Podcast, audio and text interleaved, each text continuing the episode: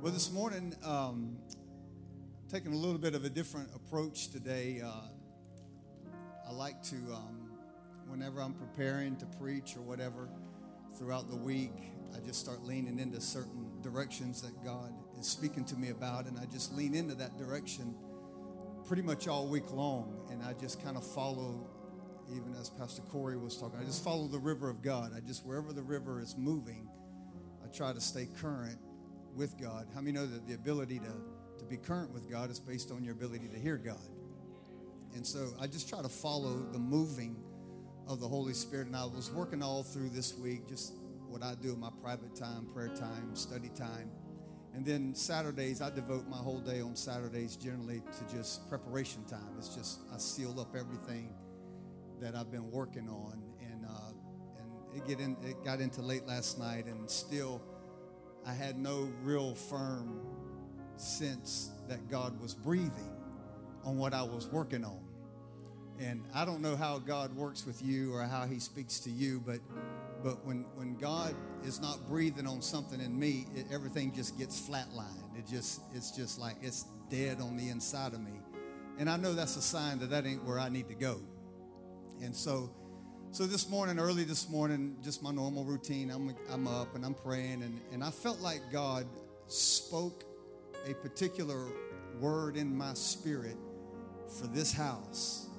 And, and I want to I want to release it over you, and then if you'll just hear me out and work with me for a little bit, uh, it's it's this is like so fresh. All my thoughts are still merging together because I literally typed out everything this morning it's like everything's just moving together. And uh, I'm just trying to obey God in the moment and what God is saying. And, and at the end of the service, we're going to take some time and we're going to pray for some people because I believe this is a turnaround day. I just believe that for people in this room today. It's a turnaround day. Um, and so we're just going to flow into it the best way we know how. And just forgive me for this not being polished or refined at the level that I would normally want it to be. Not, not that all my messages are refined and polished, polished, but it's at least they're somewhat of a rhythm. And, and this, this ain't no rhythm today, I don't think. So I'm just going to just flow with what I feel like God is saying to us. And I believe there's breakthrough in the atmosphere today. Hallelujah. So come on, stand to your feet and grab your Bibles this morning and uh, go with me to Psalms 137. And this is a very familiar scripture. In fact, a couple of weeks ago, I, I didn't preach out of it. I just I mentioned it in a quote that I did. I just quoted the scripture because it came up in my heart. And and this morning, it's like God breathed it on me so strong so just look at your neighbor and say, You might as well get everything God has for you today. You might as well get, you, you're here, right? You're here. You might as well go for it. Amen.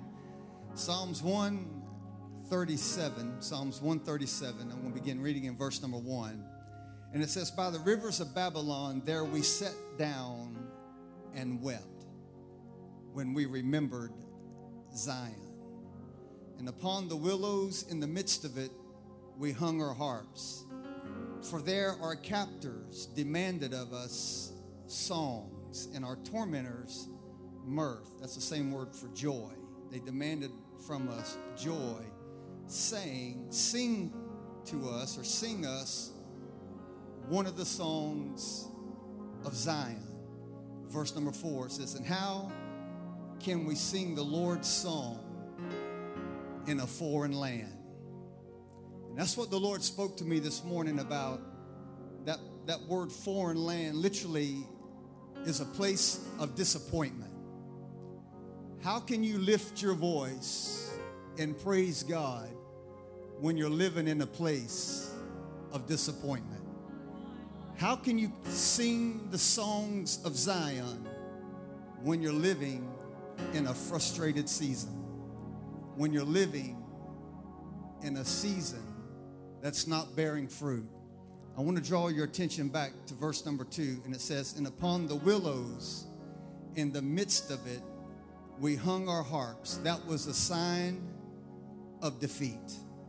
when they hung their harps on the willow trees, they were saying, We give up. We quit. It's not worth it.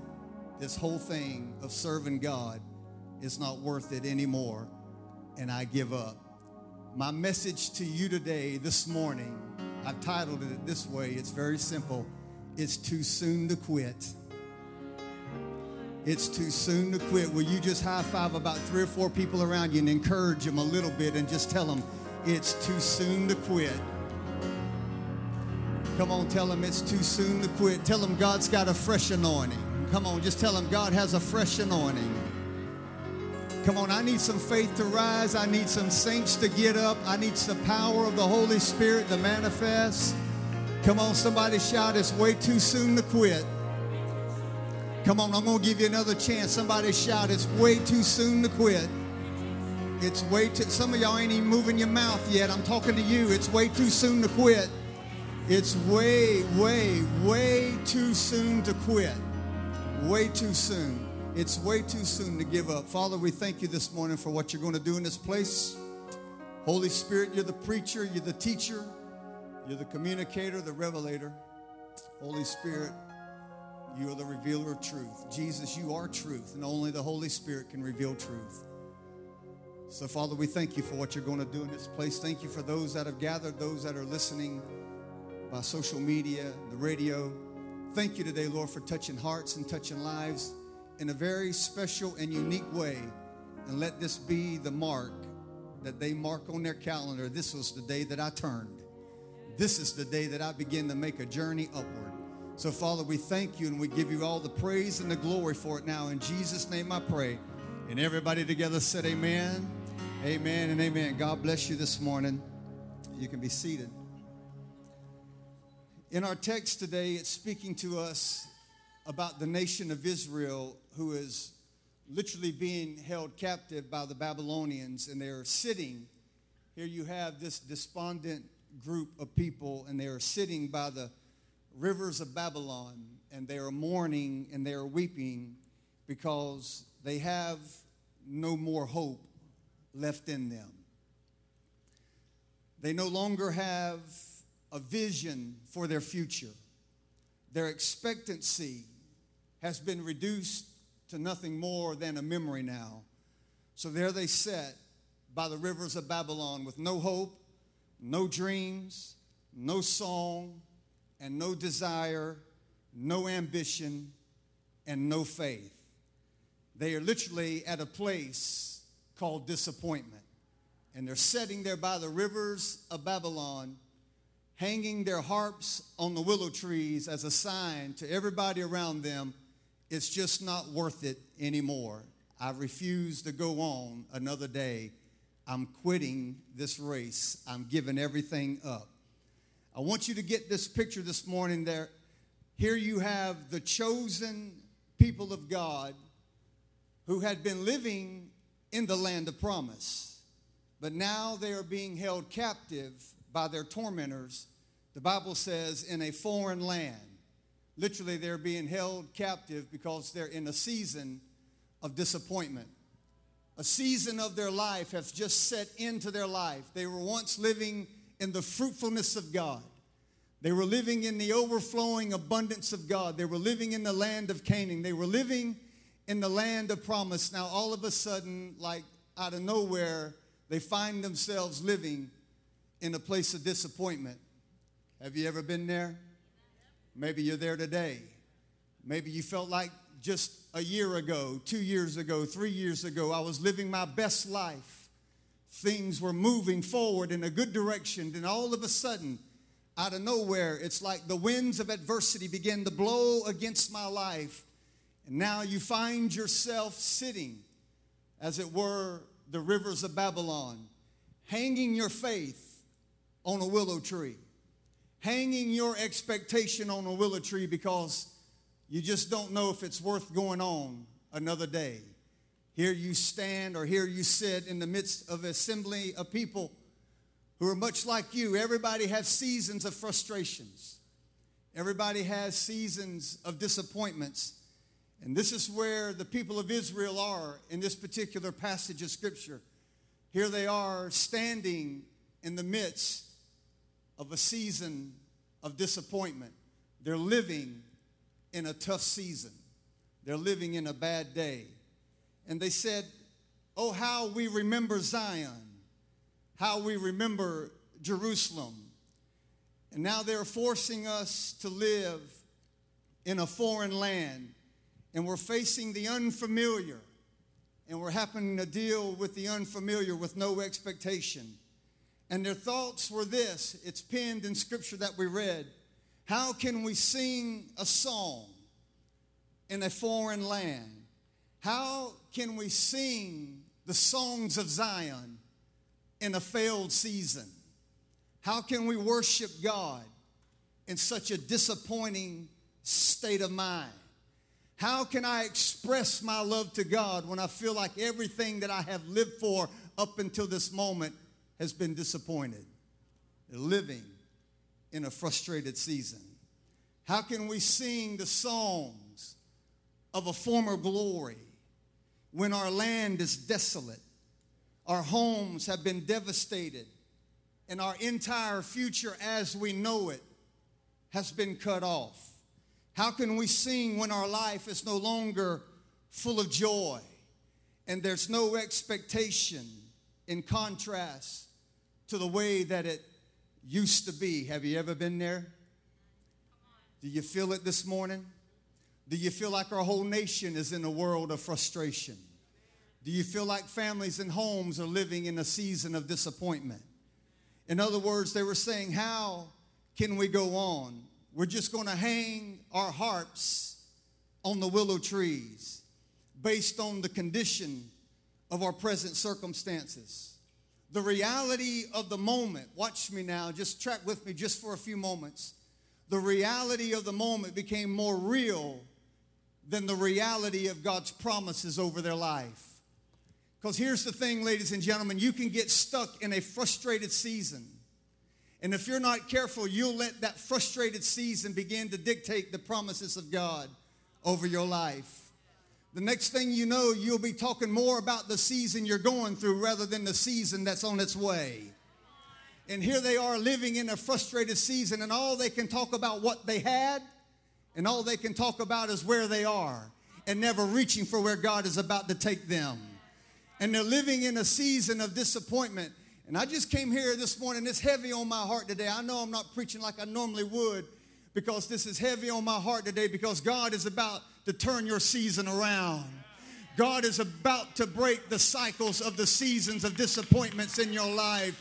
And you're not always going to live in a sense of frustration. And you're not always going to live with a sense of disappointment because whatever God has said about you is still true today. It doesn't matter what the circumstances are looking like right now. The word of the Lord is tried and the word of the Lord is true. And whatever God has promised you, God will be faithful to fulfill. Push on somebody and tell them it's too soon to quit. Their circumstances, because they were so disappointed, began to dictate to them something that was contrary to the Word of God. You have to know that every word that God has ever spoken over your life, He spoke it to fulfill it over your life. I'm going to wait on a better amen right there every word that God has spoken over your life, he, was, he spoke it in order for it to be fulfilled in your life. The Bible says in Numbers 23 19, For God is not a man that he should lie, nor the Son of a man that he should repent. If he said it, he'll do it. If he spoke it, he will bring it to pass. God's not playing with your emotions. God's not just leading you down a path to make you feel like everything's going to live in frustration. God has set you up for the biggest victory you've ever had in your life. God is about to turn some things around in your life. I'm not just saying that because it preaches good. I feel like I've got a word from the Lord over somebody's life today. It's too soon to quit because God is about to make good out of the bad that you've been in. The Bible says in Joshua 21 45, and these scriptures will be on the screen for you not a word failed of any good thing which the Lord has spoken to the house of Israel. All come to pass or came to pass. 1 Kings chapter 8, uh, verse 56 says, Bless the Lord who has given rest to his people Israel according to all that he has promised. He has not failed one word of all his good promises. Isaiah 40 says, The grass withers, the flower fades, but the word of God stands forever. Luke 21 33 says, Heaven and earth will pass away, but the words, my words, will by no means pass away. So, whatever is moving in your life right now will come and it will go. It did not come to stay. It's just moving you through a process in your life because whatever the word is over your life, it didn't come to go away, it came to stay. Whatever God has promised over you, He's going to fulfill it in Jesus' name. Come on, push on somebody and tell them you need to loosen up a little bit. You need to loosen up because God is still at work in you, both to do His will and His good pleasure. Amen. Every believer is faced with the challenge to navigate their way between the expectation of God's word and the fulfillment of God's word. Every believer, the Bible says it rains on the just and the unjust. In fact, the Bible says all those who desire to live godly will be persecuted. There's always going to be tough seasons and tough times. Just because you signed up to be a Christian don't mean that God took away the problems. Whoever told you that lied to you. That is not the whole truth. But what I will say, when you signed up to be a believer, you'll never walk through a problem by yourself. You'll never deal with a situation by yourself. He's a friend that sticks closer than a brother. He's the Alpha and the Omega. He's the beginning and the end. He's the first and the last. He will be there with you through every trial, every trauma, every trick of the enemy. God is for you. He's not against you. You have a big bad devil, but you got a great big God. God is the one who watches over his people. And you need to know when I signed up to be a believer, I didn't sign up to be exempt from tr- problems and trials. I just know that when I go through it, He's in the fire with me, baby. Come on, talk to me up in here.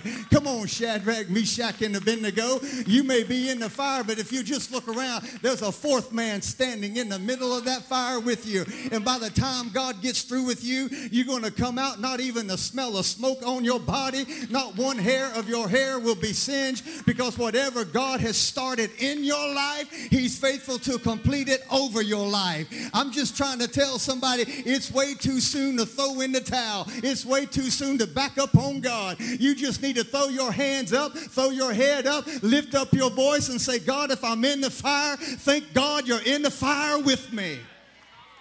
Tell somebody it's too soon to quit now. It's too soon to quit. Most people lose their hope in the initial side of expectation.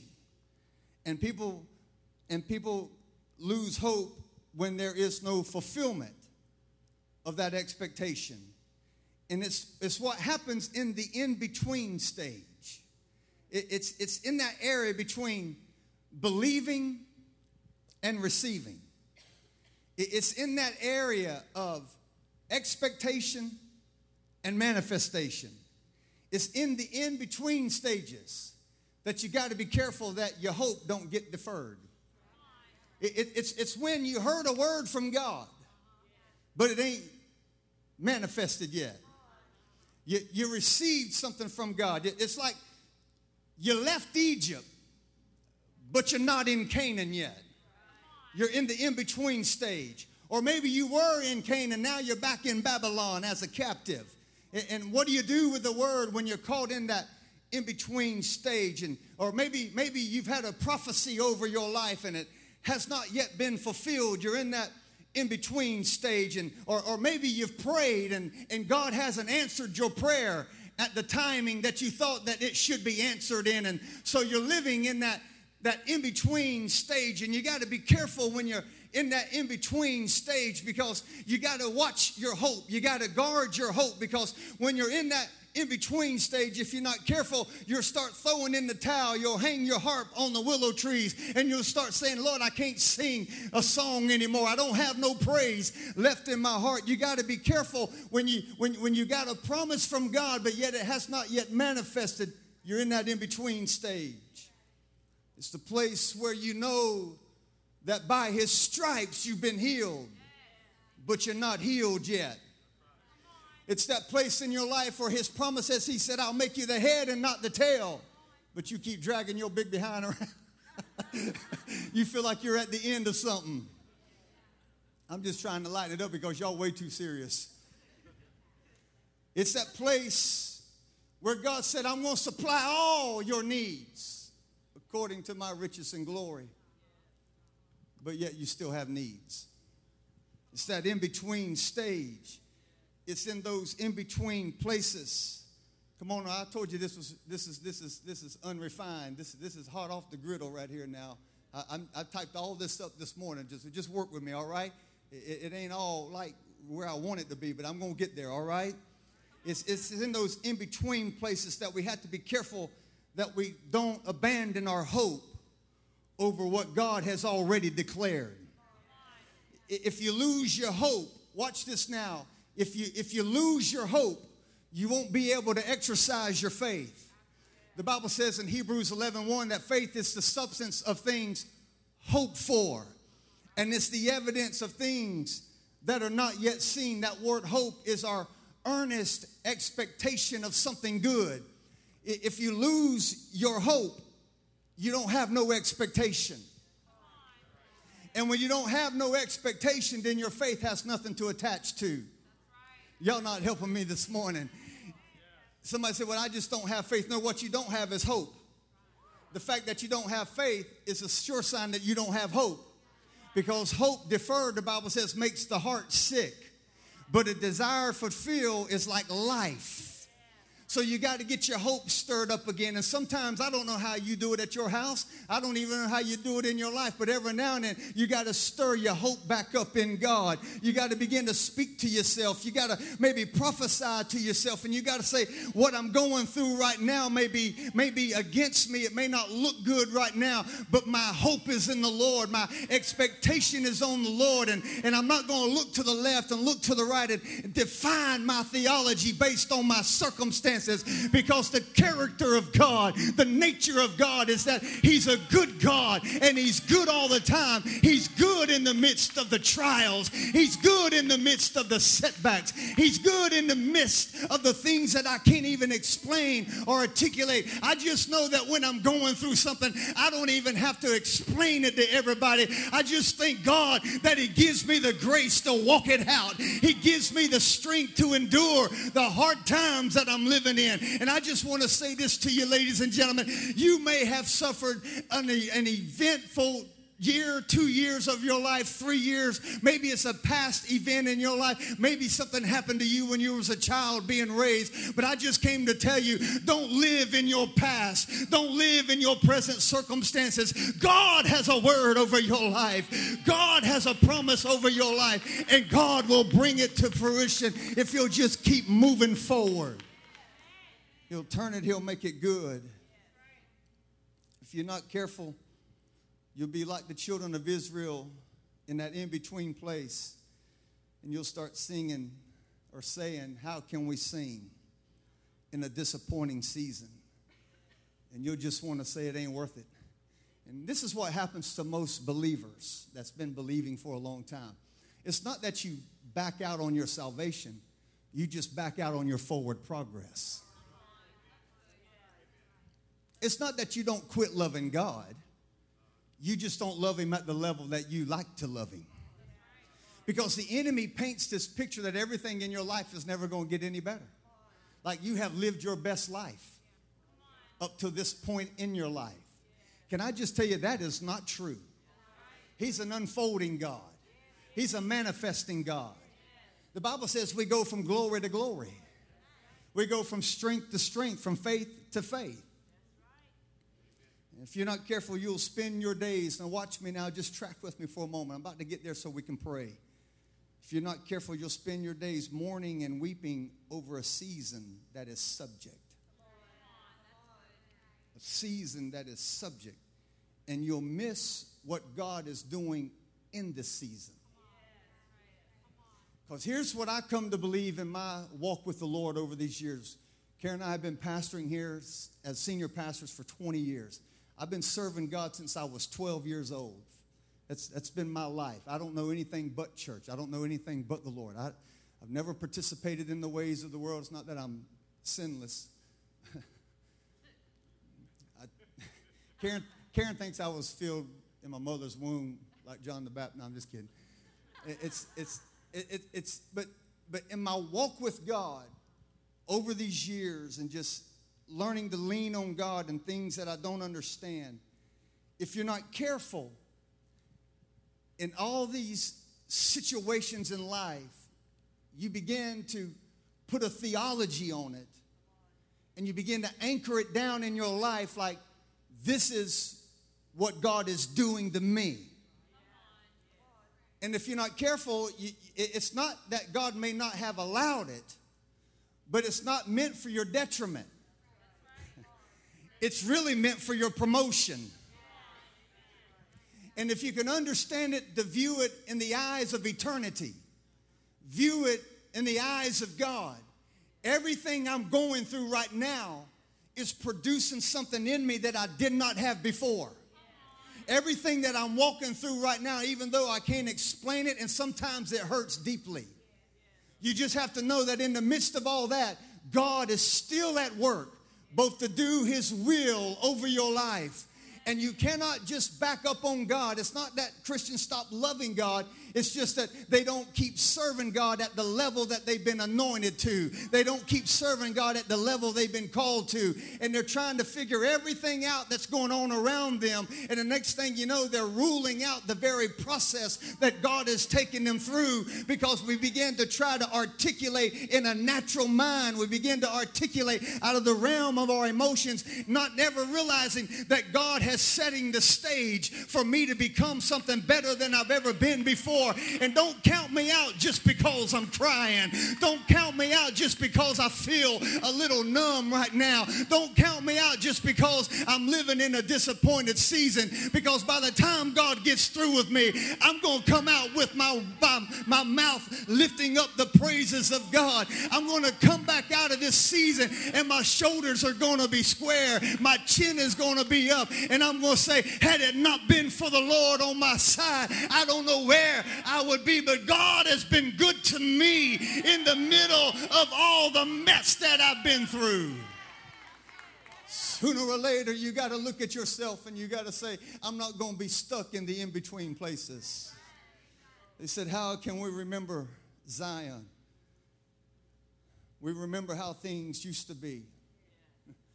We remember the glory of his temple when we were living in the land of promise. We remember the glory of God.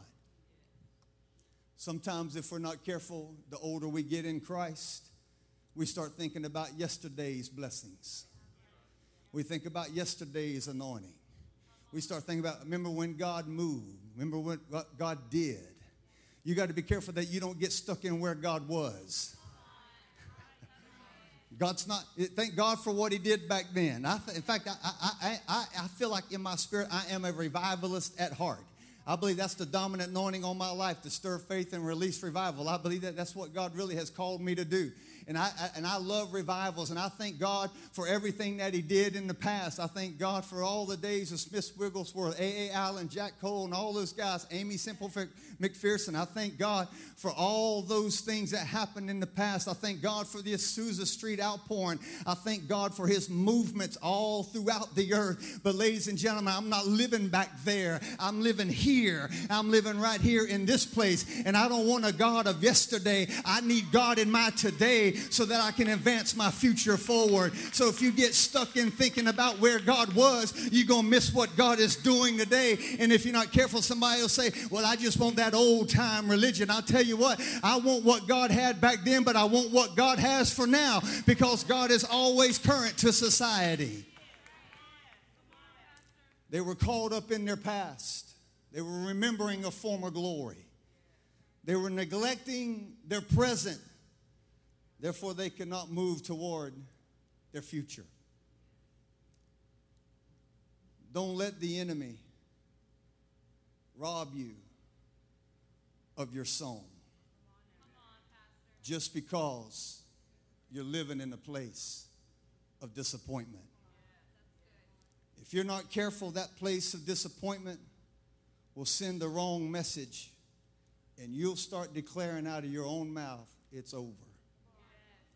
What's the use of going on? The foreign land is a place, if you're taking notes, it's not going to be on the screen, everything's just fresh. But if you're, if you're living in a foreign land, it's the place where you learn to trust the timing of God's word for your life. It's the place where you learn to trust what God is doing in your life. Everybody wants God's blessings. The trouble is, we don't want His timing. Look at your neighbor and say, I think he just said something to you. Just say it. we, we want God's blessing, we just don't want His timing.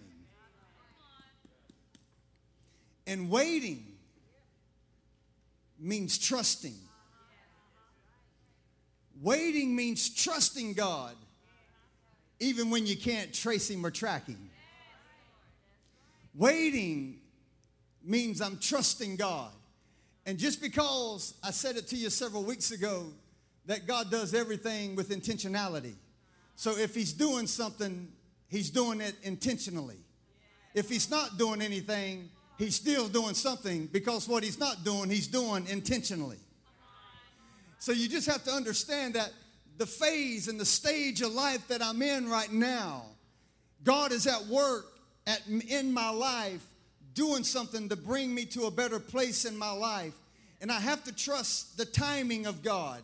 And, my, and in my waiting doesn't mean I'm hanging my harps on the willow tree in my waiting, I'm not going to stop praising God until I figure it out. In my waiting, I'm not going to back up on God because it don't make no sense. Hear me when I talk to you just for a moment. When I'm waiting, don't mean I'm going to check out a church for the next six or seven weeks. I'm not going to back up on God and serving in the house of God for three or four months because I'm just waiting on the Lord. No, if you really understood waiting on the Lord, that means you're actively engaging and serving in the things of God. You don't let the enemy get a foothold over your life. You let the enemy know, I'm going to serve God while I'm in my pain. I'm going to serve God while I'm crying through this moment. But I'm not going to back up on my faith and I'm not going to back up on the God that gave me breath, the God that gave me life. I'm not going to back up on the one who holds the keys to my future. I'm going to keep pushing forward until I let the enemy know you may have hit me, but you didn't knock me out of the race. You may have hurt me, but you did not not kill me. You may have stomped on me, but you did not keep me down because the greater one lives on the inside of me. Push on somebody and tell them I'm moving forward now. I'm moving forward. moving forward. Waiting means trusting someone, trust the timing of the Lord. Ecclesiastes 3:1 says there's a time for everything and a season for every activity under heaven. It's a time for everything. And we have to be able to walk with God and trust the timing of His Word in our life. There's a scripture that'll be on the screen for you. Habakkuk chapter 2, verse number 3 says, For the vision is yet for an appointed time, but at the end it will speak, and it will not lie. Though it tarries, wait for it, because it will surely come, and it will not tarry. That word, that word vision, that word vision is the Hebrew word chazon, which literally means an oracle of God. It's the communication of God. It's literally a divine word from God. For, you could read it this way for the divine word of God is yet for an appointed time. The divine communication of God over my life is for an appointed time. And though it tarries, Though it looks like nothing's happening in my life, I'm going to wait on it. I'm going to wait on it because I trust God enough that He holds the keys to my life to the point that His character is so good. And while it may not look good with what's going on around me, God is going to deliver me on the other side of the stuff that I'm going through. The truest evidence of your faith is that you will learn how to turn what you hear into what you say. If you heard God say something, then God didn't change his mind. And you got to take what God has said, and usually that's coming from the Word of God, not your emotions. Because your emotions can tell you a lot of things. But if God has said something about your life, if God has spoken over your life, the truest evidence of your faith is when you begin to turn what you've heard into what you say.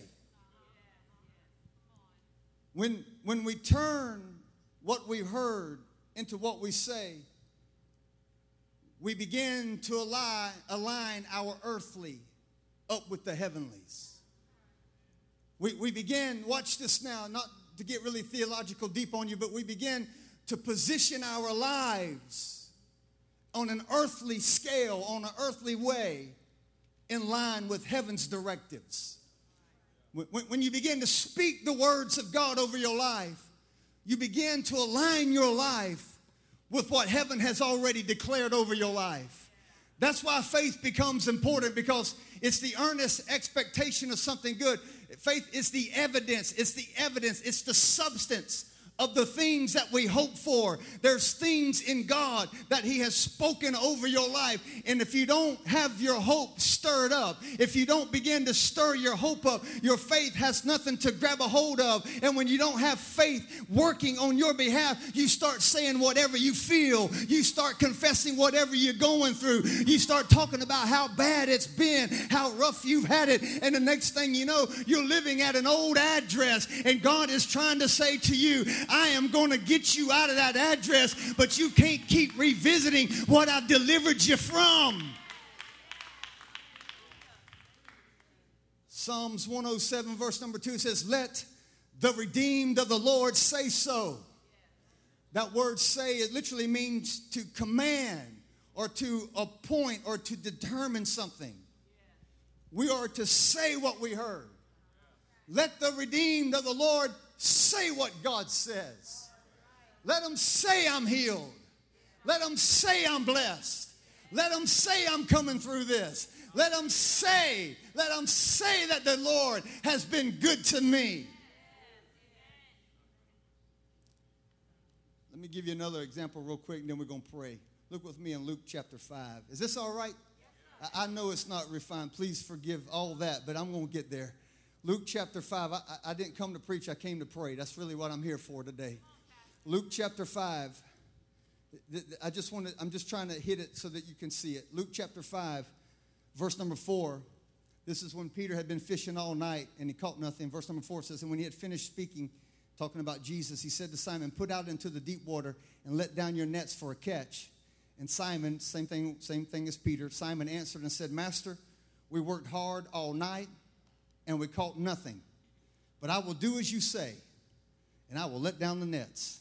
Verse number six. And when they had done this, come on, just push on somebody and tell them, you got to do something now. You got to do something. And when they had done this, they enclosed a great quantity of fish, and their nets began to break. To the point that they signaled to their partners in other boats for them to come and help them. And they came and they filled both of the boats so that they began to sink.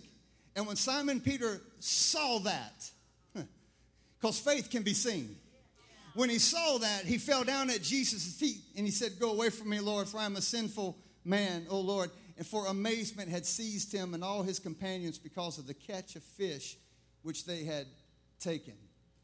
Watch this real quick. Understand that Peter and his crew, Peter and the boys, were on the banks cleaning empty nets. They had fished all night and caught nothing. Now, these were not amateurs. These boys had made their living on that lake. They knew how to fish. They were the best in the business. They had a business catching fish. They knew how to fish, and now the next morning, they're on the banks of the lake cleaning empty nets, dealing with a frustrated season, dealing with a season of disappointment. Here's the question Can you operate in faith and release vision, even though you're in a season of disappointment. And Jesus was telling them to launch back out, launch back out into that season of disappointment. Launch back out into that place of lack. Launch back out into that place of failure. I want you to go right back into the place where it didn't work for you. Don't that sound just like God? Just to see where you're going to live in the realm of the Spirit. And many times, God will ask us to do things in our place of disappointment that just doesn't make sense. Lord, we fished all night and we caught nothing. Jesus said, It don't matter. Go right back out there where you blew it. Go right back out there where it don't make any sense. Go right back out there where your faith died. Go right back out there where you begin to live in that place of disappointment. Because if you will obey me, if you will release your faith, I'll take your disappointment and I'll turn it into a boat sinking load of a harvest that your mind will never even be able to imagine. Because by the time I get through with you, Peter, I'm going to let you know I don't care how seasonal disappointed you have been in your life. When I get on the scene, everything everything in your life is going to change.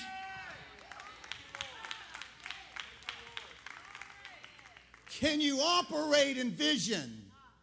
Though the vision, though the word, the communication of God tarries. Can you do something with it? Can you launch out? I'm trying to help somebody today. You're sitting in a season of disappointment. Can you launch back out in known disappointment and trust God with a word over your life? Can you move right back into a place of disappointment and say, God, it's not finished with me yet? Peter said, Lord, we fished all night and we caught nothing. It don't matter. Jesus said, I want you to get back in those same boats. I want you to get those same people. I want you to get that same net. And I want you to go back on that same lake. and I want you to watch this, and I want you to go out in the daytime. Remember, Peter was on the banks cleaning empty nets in the morning because they fished at night. I'm going to help somebody right here. They fished at night because at night that's when you could catch all the fish, and they would fish in the shallows when the currents were moving along the shallows. That's where all the bait fish went, and they could throw their nets easier in the shallow and catch more fish during the night.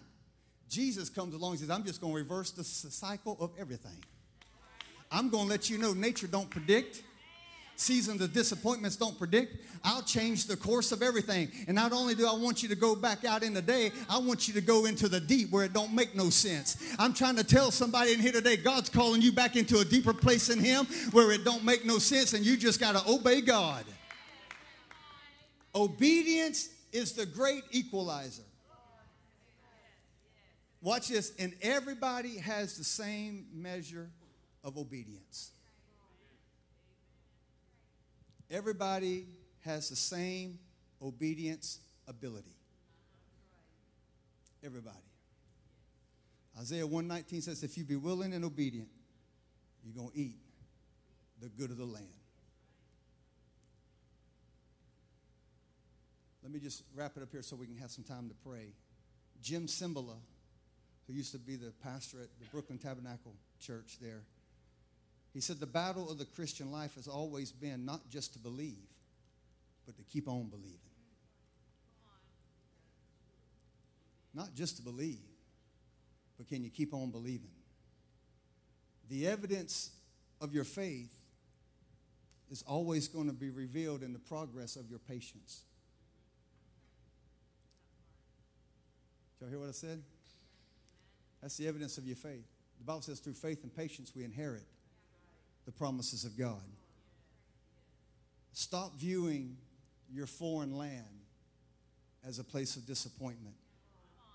Stop viewing it as a place of failure. Instead, see it as an opportunity for the power of God to be revealed in it.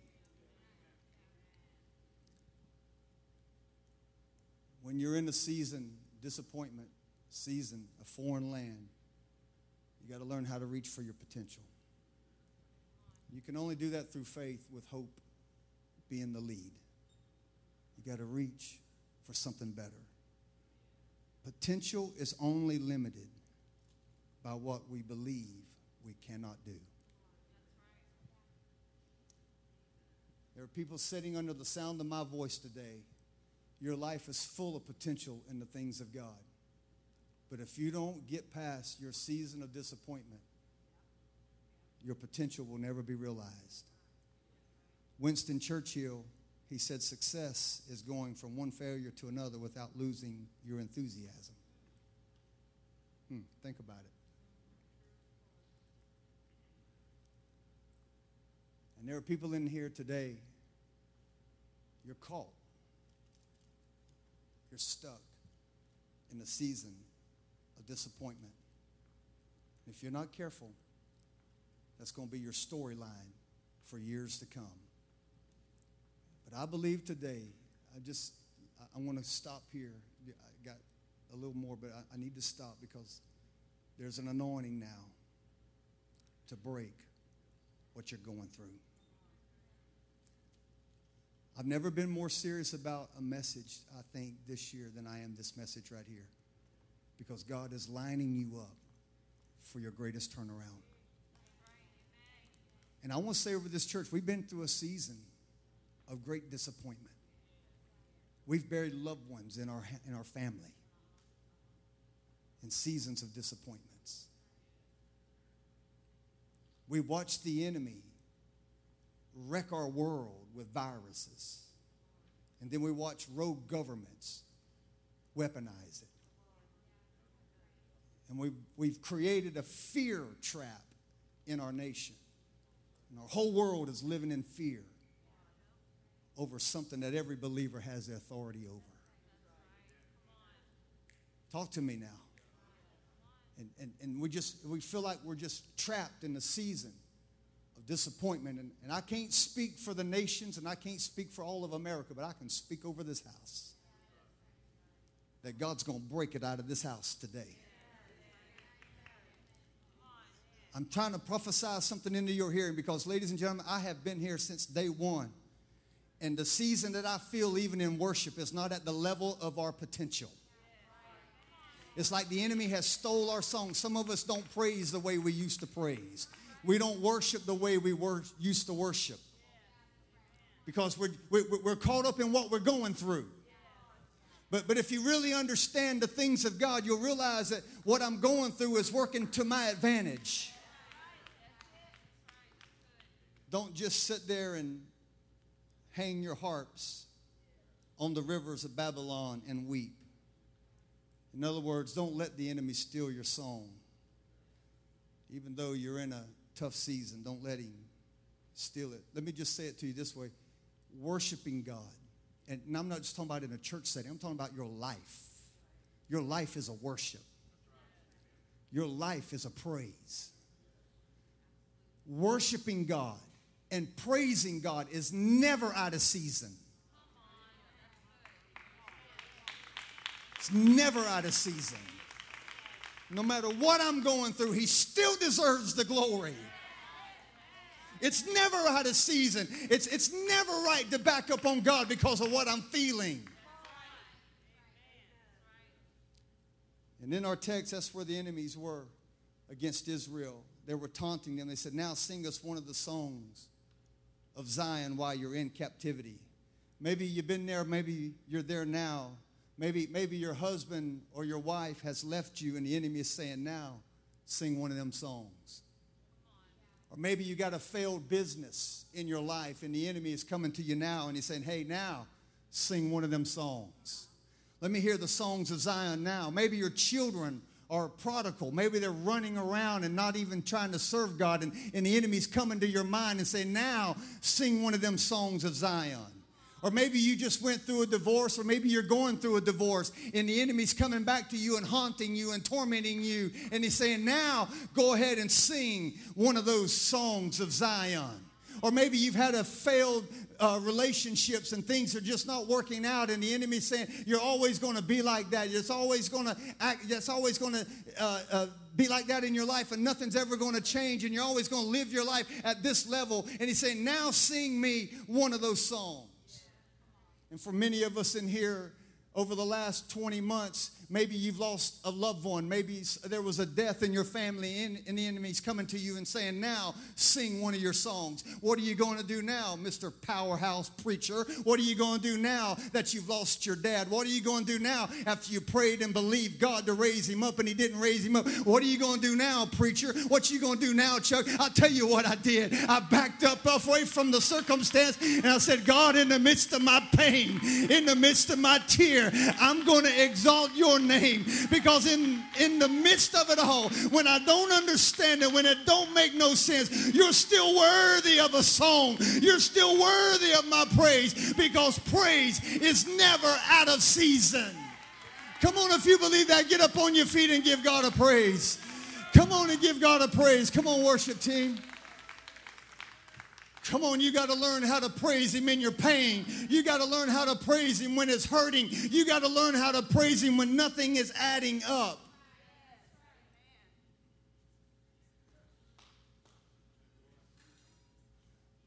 I'm just relating mine and Karen's stories to you. I know when last year, right when the pandemic hit in 2020, that March or April, when it hit, Bishop was here. He and Pastor Kathy, we were celebrating 30 years of New Harvest Ministries. 30 years of New Harvest Ministries that weekend. Bishop and Pastor Kathy and all these other sons and daughters that were part of the house when we first started, they all flew in, drove in, they were all here. And we were going to kick it off on that Sunday. That Saturday morning, Karen and I woke up to a phone call that her mother had passed away. Man, you talking about hurting. You talking about don't make no sense. We're about to celebrate the biggest monumental day in New Harvest Church's history. 30 years of God's grace. And that was on a Saturday morning that her mother passed away. Late that Saturday night, I asked Karen, it was her mom. Up until that point, I didn't know how deep the grieving process was because I've never lost nobody that close. I asked Karen, said, You going to go to church? Sunday morning. Bishop's here, Pastor Kathy, all these guys have drove all these great distances to be here, flew in. She looked at me. She said, What other choice do we have? That said something to me. Because I know the pain now of the reality of losing somebody close to you. But I pulled on a strength that day when we came up in here Sunday morning. I watched her raise her hands. Her mother had just died the day before. Y'all not hearing me. And the pain and the not understanding. But I watched her lift her hands in the midst of the pain with tears coming down her cheeks. And I said, then, God, I want that. That's what I want in my life. That even at life's most devastating news, I want to be able to enter into the house of the Lord. And I want to be able to throw my hands up and give you praise. That's why I told you a while ago just because I'm crying don't mean I'm backing up. Just because I'm in pain don't mean I'm quitting. Because I've learned how to praise Him in the good times. And I'm going to learn how to praise Him in the bad times. I've learned how to worship God when it didn't make sense, just as much as I've learned how to worship God when it all made sense. I'm going to give you a minute to throw your hands up and give Him praise right there. I'm going to give you a minute and worship Him right there. Come on, how bad do you want it? How bad do you want to break out of that season? Come on, He's calling for you today. Come on, something's going to turn in your life today. It may not be as, as radical as losing a loved one, but maybe you've been walking around with a spirit of defeat. Maybe you've been walking around with a sickness or a disease, and maybe you've been walking around with being wore out by the enemy. Whatever it is, just say, God, I'm going to turn it today. I'm going to turn it today. I'm, walking out of my cage. I'm walking out of my mess today. I'm gonna turn it today. God, I'm going to make it right today. Come on, I need some Holy Ghost filled believers. Hallelujah. Come on, I believe I believe God's saying something over your life.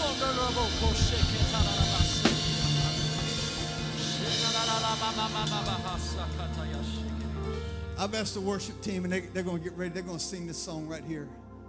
And while they sing, they're just going to minister to you. But we're going to we're going to take just a few minutes and we're going to pray. While they're singing, and you say, you know what, I'm ready. I felt. I, I told Karen last night. I went. I, I walked from my office back over to the part of the house there. It was late at night. She was on the verge of getting ready to go to bed, and I told her, I said, I said, I feel something here that I can't articulate right here. I feel, I feel like God wants to manifest something today.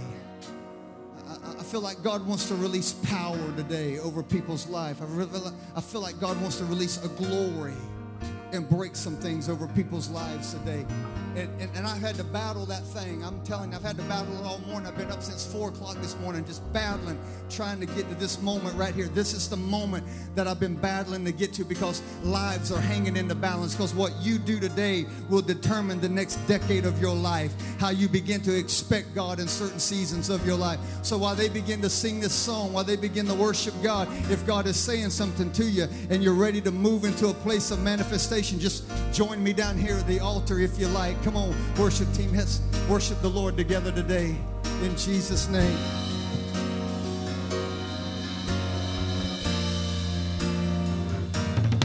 Say, Lord, Lord, I praise you. Say, Lord, I glorify. Lord, I glorify your name. Say, Lord, I praise you. Lord, Lord, I glorify.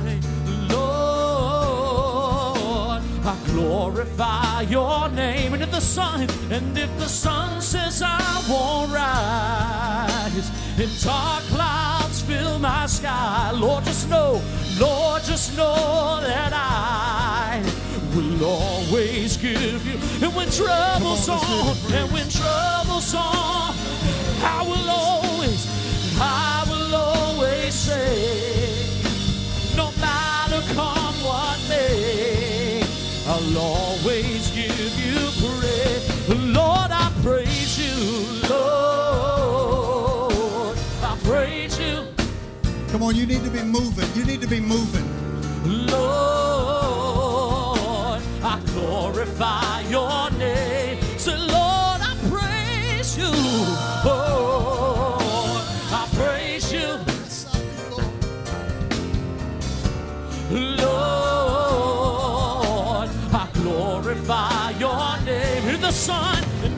sun says I won't. Dark clouds fill my sky. Lord, just know, Lord, just know that I will always give you praise. And when trouble's on, trouble's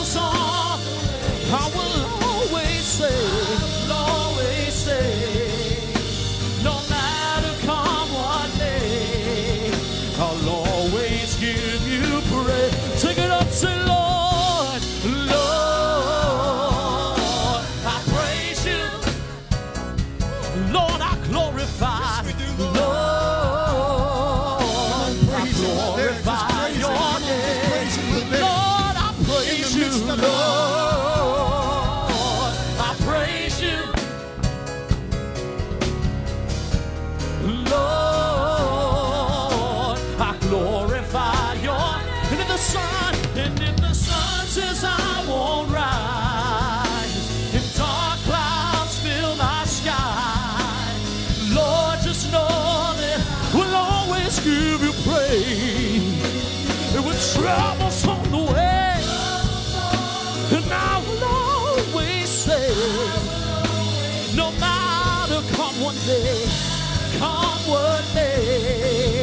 day,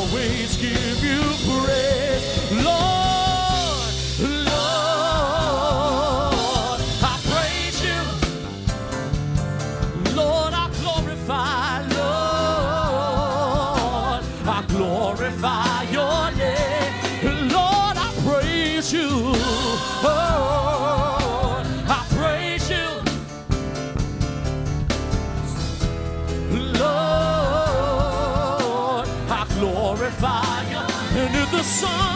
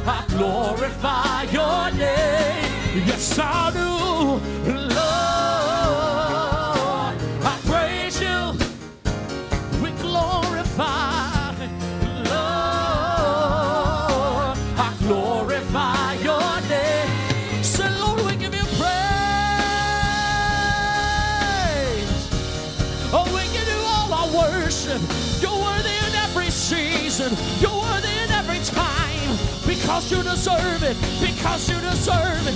We give you what you deserve. We're coming out of the season. We're coming out of the dry season. We're coming out of despair. We prophesy. We speak what we hear today. And we say, Lord, I praise you. Lord, I praise you. We give you praise. Lord, I glory.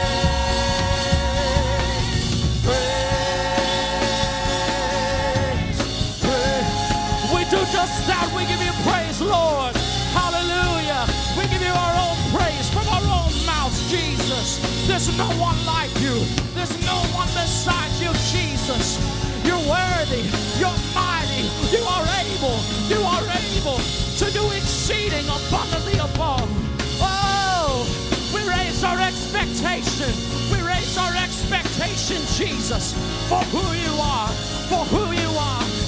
You're more than enough, Lord. You're more than enough, God.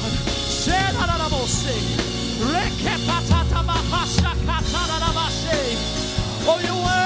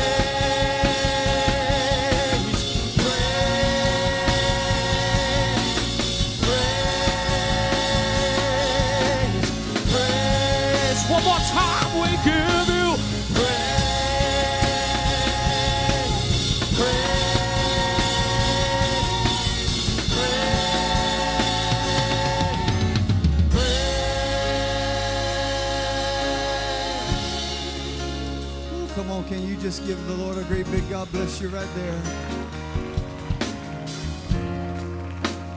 Woo. I told Karen about it 10 11 o'clock last night. I said, I feel like we're coming into a season of manifestations. Some of the things that we've been standing, declaring, believing, praying, fasting over, prophesying to, declaring the word of the Lord over. We're about to step into a season of the most monumental move of God that New Harvest Church has ever seen. Accompanied by signs and wonders and miracles, things that you cannot explain. We're about to come into one of the greatest seasons.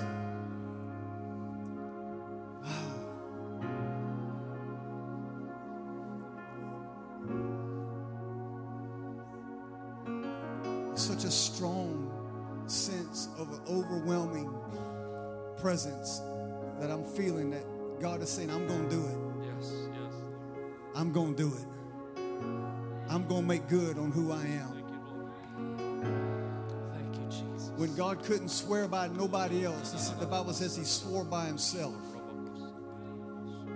because nobody can do it like God can do it.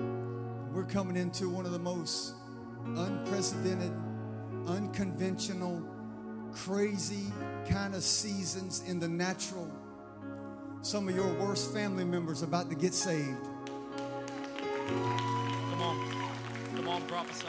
I mean, those that have been running like crazy. Yes. are about to come into the presence of the Lord. Some of the most notable, this is what I heard the Lord say, some of the most notable miracles ah, are about to be revealed and manifested in this season that we're moving into. I, I, I was I, I know we need to go, but when I was when I was praying early this morning, God began to stir my own faith, and He, it was saying to me, "Don't be afraid to pray for the ridiculous." Like like to the point, it don't matter how crazy it looks like in the natural. Don't be afraid to lay hands on it. And, and that, that took me a little bit by surprise because I, I've never been afraid to pray for anybody on any level. But God says, I'm bringing you into a season where the tormenting, the tormenting voice of your enemy is going to be louder and louder because the body of Christ, especially in our nation, has gone through a season without manifestations. And sometimes we get talked out of what God's going to do based on what God hasn't done. But He said, Don't let the voice of reasoning and doubt get inside your head, but keep releasing the faith of who I am over the life of people. And Carlos, I prophesy over your ankle, your leg. Even over the next few weeks, you're going to see such a rapid, speedy recovery, a supernatural infusion of the bone and ligaments and muscle. That's just not even going to make no sense because there's therapy and all that that should have been going on. But you're about to come into a cycle and a season where God, God's already performed miracle in you. He kept the affection out of you where you didn't have to lose nothing. But God is saying, I'm moving stronger, Come on, come and it's on. just going to be the sign to you that I am the God that heals, and I can bring it speedily in the name of Jesus. Yes. Name of Jesus. Speedy recovery in the name of Jesus. Well, I feel those those things. Th- th- This is what I need us to do. We- have to create environments for the Holy Spirit to move. We, we can't just do four or five songs and then me preaching, let's go home. Come on. We got to create environments that we let God do what He wants to do, and not just not just be on reserve and see what the next thing is, Right, but we're right. pressing into an atmosphere that we can say that no matter what happens, matter Yes. where where we are in the song service, where we are in the preaching, something is moving in our midst. Create environments. Whew. Thank you, Jesus. Thank you, Lord.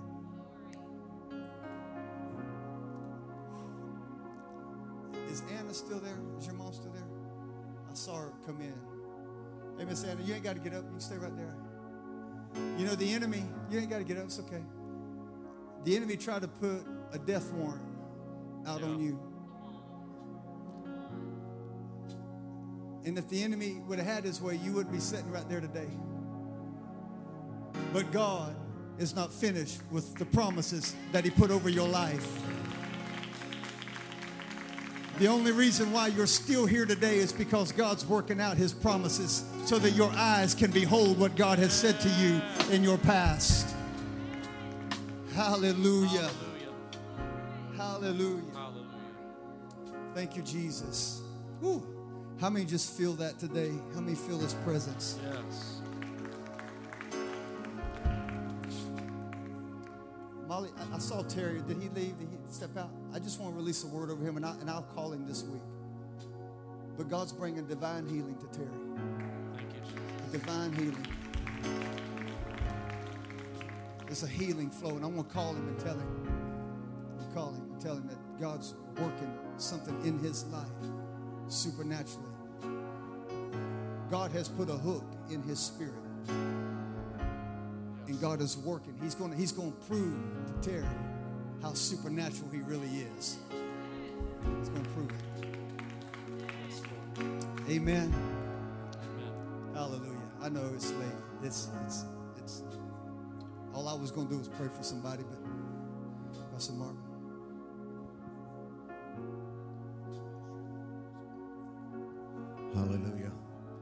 I, uh, Marta, I've had a word. Why don't you come up? Just, yes, you. Tuesday night prayer, I just began to see some things over you, and I would have just grabbed you and prayed for you, but when it's loud, I don't, some words I don't like to scream at people. So just have to talk loud. But on Tuesday night, I just saw the hand of the Lord is building your house. And uh, seems like the hand of the Lord is moving slow, brick by brick, and it seems like it's an extremely slow process.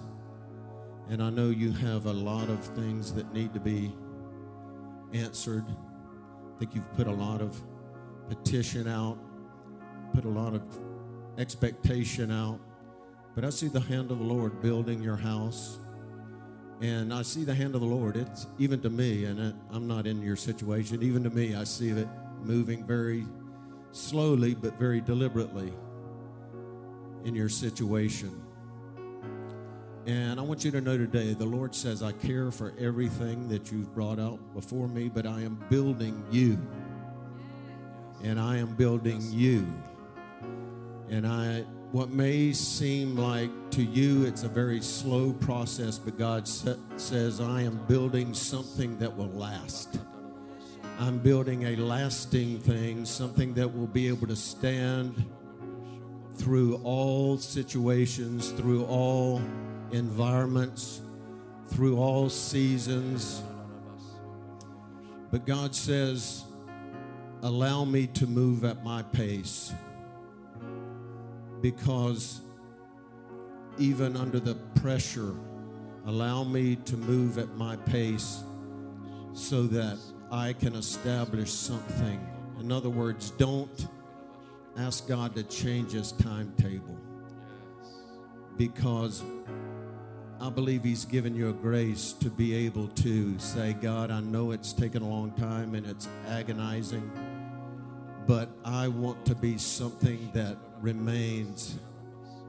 I want to be something that is solid, that is stable, and God is saying the answer to a lot of the things in your life is a stability is really coming to you. A solidness, a steadfastness is coming to your life. Because when God takes his time building something that will last, that means it's going to have an impact that goes well beyond just your situation.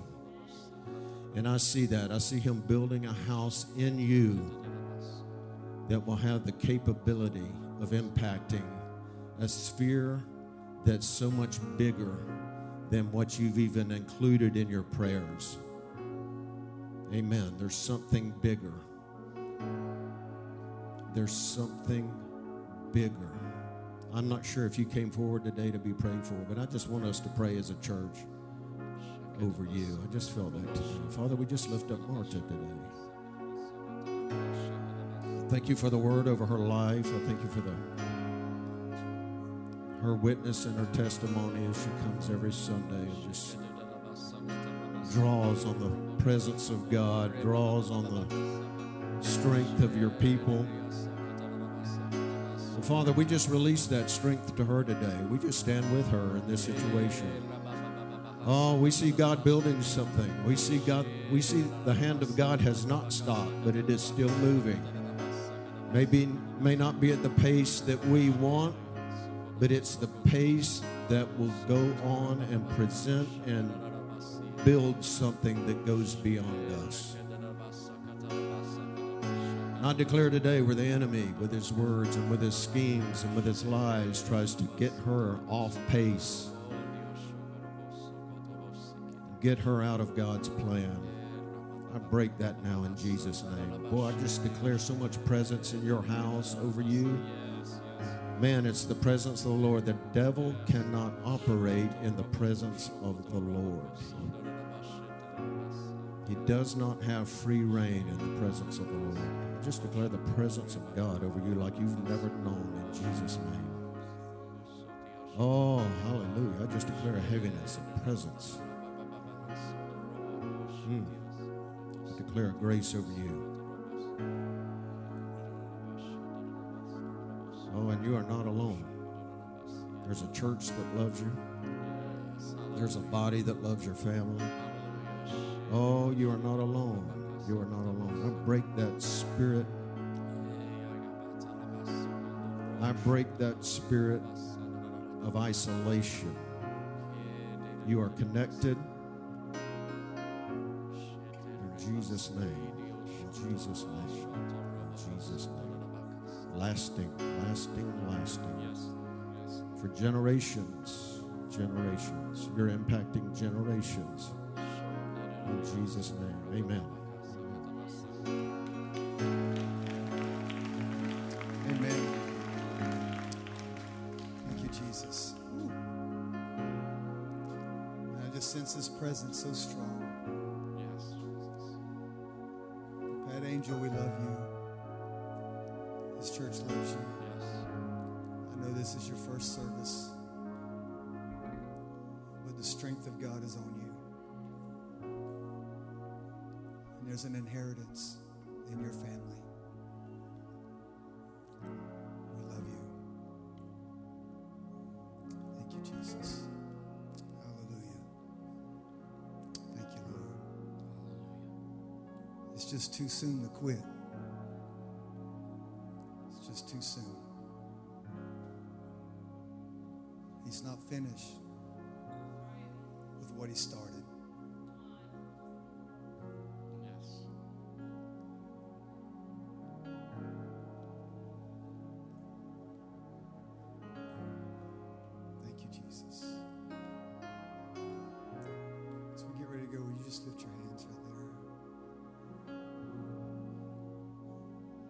Can just breathe in his presence because it's here.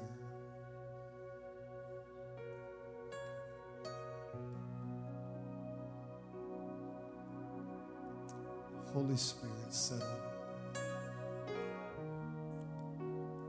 over your people today.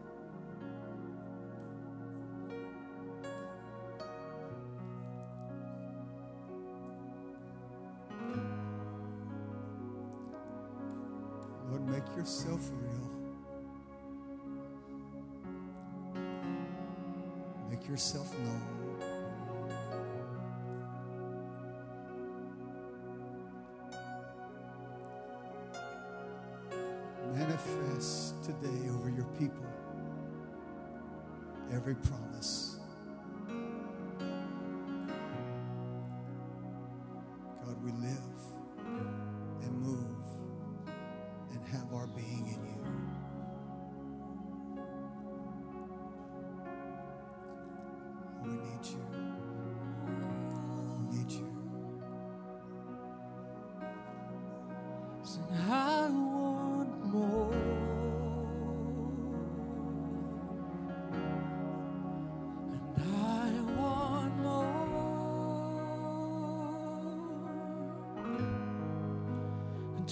Jesus, I want more.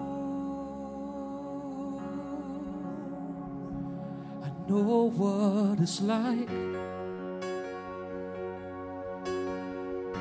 to be in the presence of the Lord.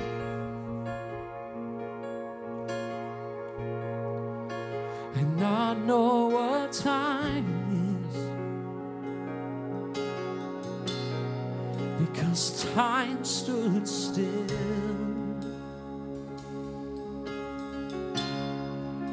And bodies were healed.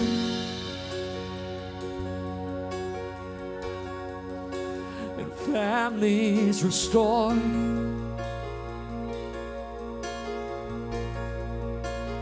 Because we stayed here. In the presence of the Lord. And no one had to say a word. We couldn't even make a sound. But I'd give up everything. Oh, yes, we would, Lord. For this treasure I found. I never wanted to end.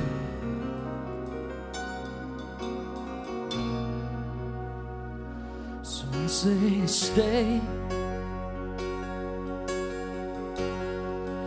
I don't want you to go.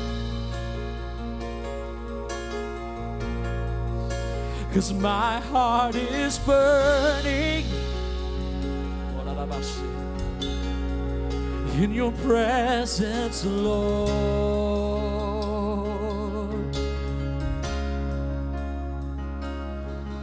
Please stay. I don't want you to go. Cause my heart is burning in your presence, Lord. And we respond that I want more.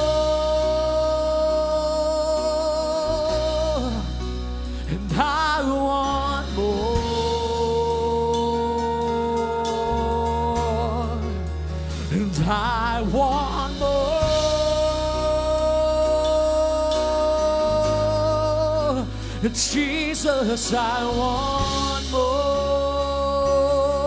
Oh, that's our cry today, Lord. And I want more. Oh, God. And I want more.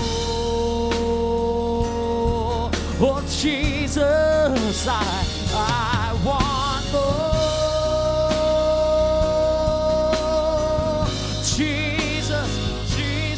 I want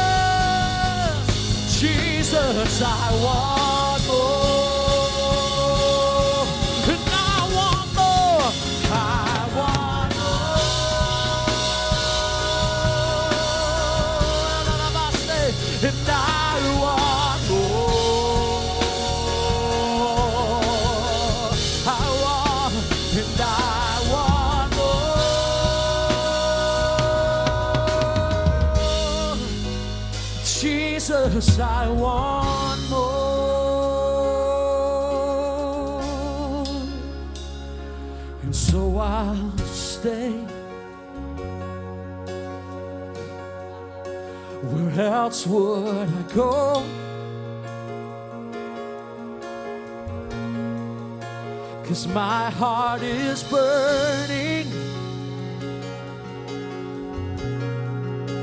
And my heart is burning. When you're in the room, oh God, say, My heart is burning. Oh, when I know you answer every prayer, my heart is burning. Cause I can put my trust in you, Lord. My heart is burning. because you're right here in your presence, Lord.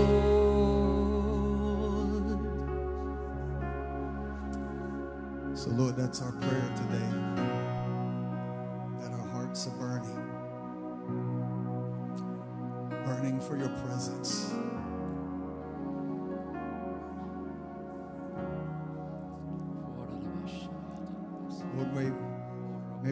People that abide in your presence.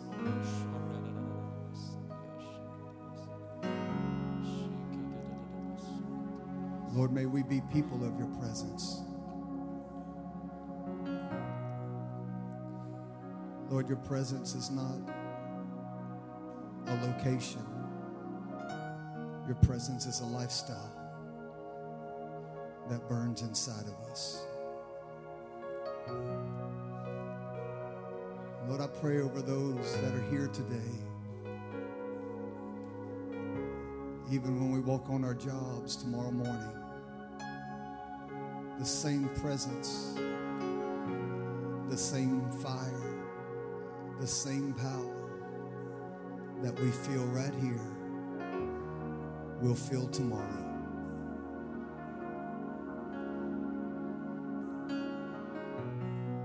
We're carriers flame, carriers of your glory. Will you just make that your prayer? Say, Lord, just stay with me. Stay with Lord, me. just stay with me. stay with me. Stay with me. Don't ever get to a place where you don't feel the fire of God burning.